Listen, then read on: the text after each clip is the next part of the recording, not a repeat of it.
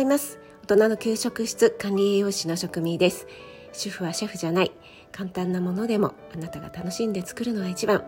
毎日食べても飽きない味こそ家庭料理。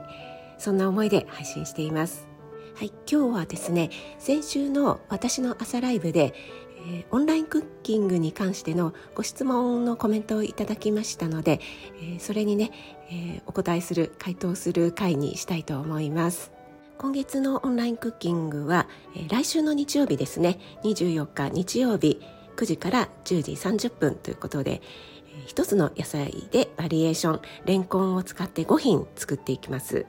え、それで、え、どんなご質問かと言いますとフードプロセッサーを持ってないんですけども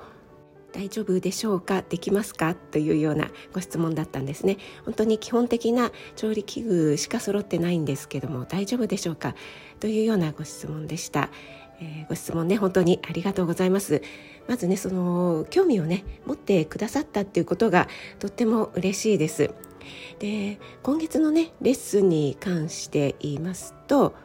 使用する調理器具だったり備品はですね、まあ、包丁まな板は使うんですけどもあとはフライパンこれはあと、うん、そうですね鍋も使いますけども、えー、フライパンでもちょっと深型のフライパンだったら代用できるかなというような感じだったりあと、えー、フードプロセッサーを使ってもいいんですけども今回はおろし金を使う予定でいます。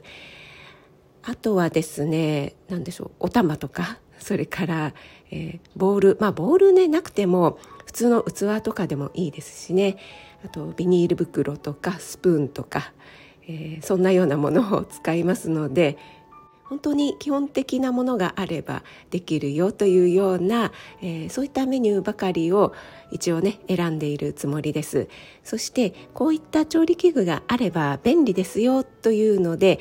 あの記載してね、えー、受講してくださる皆さんには配布というかお配りしているんですけども仮にそれがなかったとしても何かで代用できるっていうようなねもう絶対にこれがないとできないっていうようなのはなるべくメニューにね選んでいない選ばないようにしています。なぜかというと私が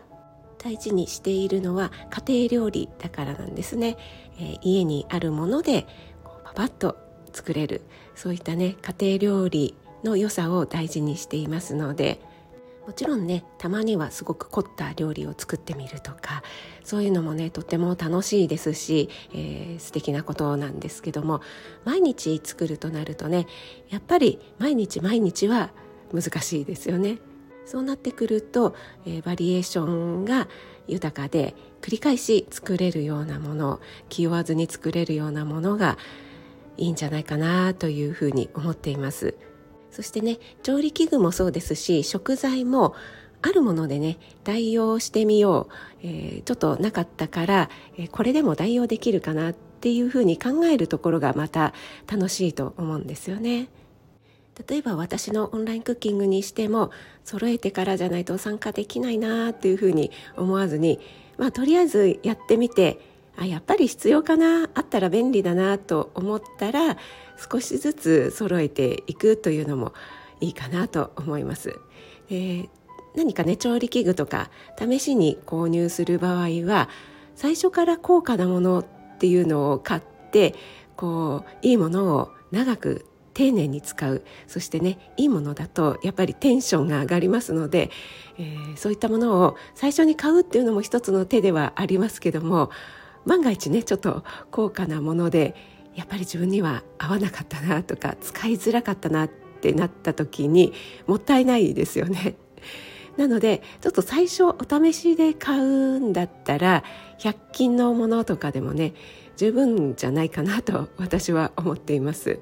意外と100均のものであやっぱり100均だなっていうなんかすぐ壊れちゃうな使いづらいなっていうものももちろんあるんですけど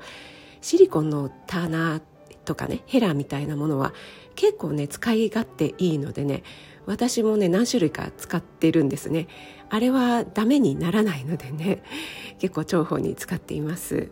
そんな感じでね最初の一歩始める時にはすごく勇気がいると思うんですけども自分にできるかなとかついていけるかなとかねそんな風にいろいろ考えてしまったりすると思います。これはねあの料理に限らずいろいろな習い事とかでもそうですよね私もね結構そういうふうに思ってしまったりするので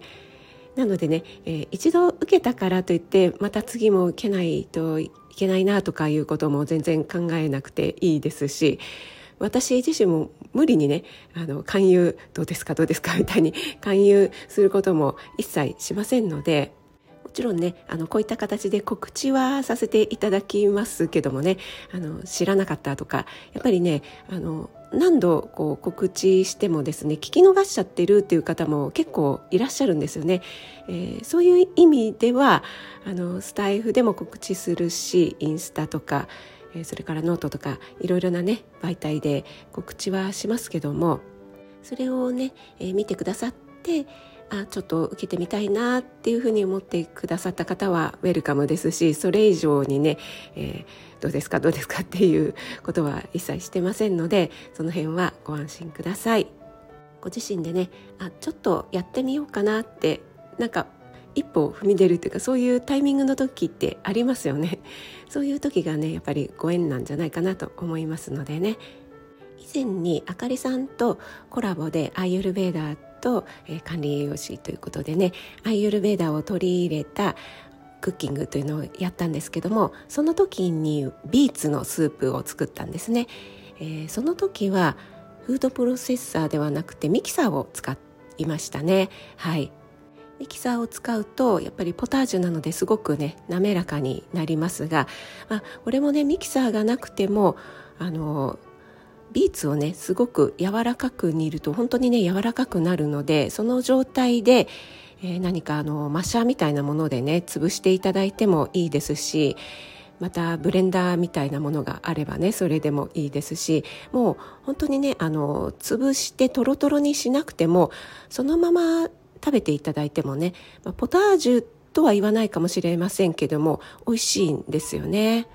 ですから調理器具もねあったら便利ですけどもなかったらなかったなりのちょっと工夫をしてね楽しめることができますのでまり気負わずにご参加いただければな嬉しいなと思います、えー、このお話はですね私のホームペホームページの方にもアップしましたので概要欄の方に貼っておきます、えー、文字で見たいよという方はそちらをどうぞご覧ください。それでは来週の日曜日ですねお申し込みくださった方はお待ちしております。ちょっと気になるよという方はまだ1週間ありますので、えー、今からお申し込みいただければすぐに資料の方ね送らせていただきますので、えー、お待ちしております。今日はご質問にお答えする回答いたしました、えー、最後まで聞いてくださってありがとうございます。どうぞ素敵な日曜日をお過ごしください。職味でした。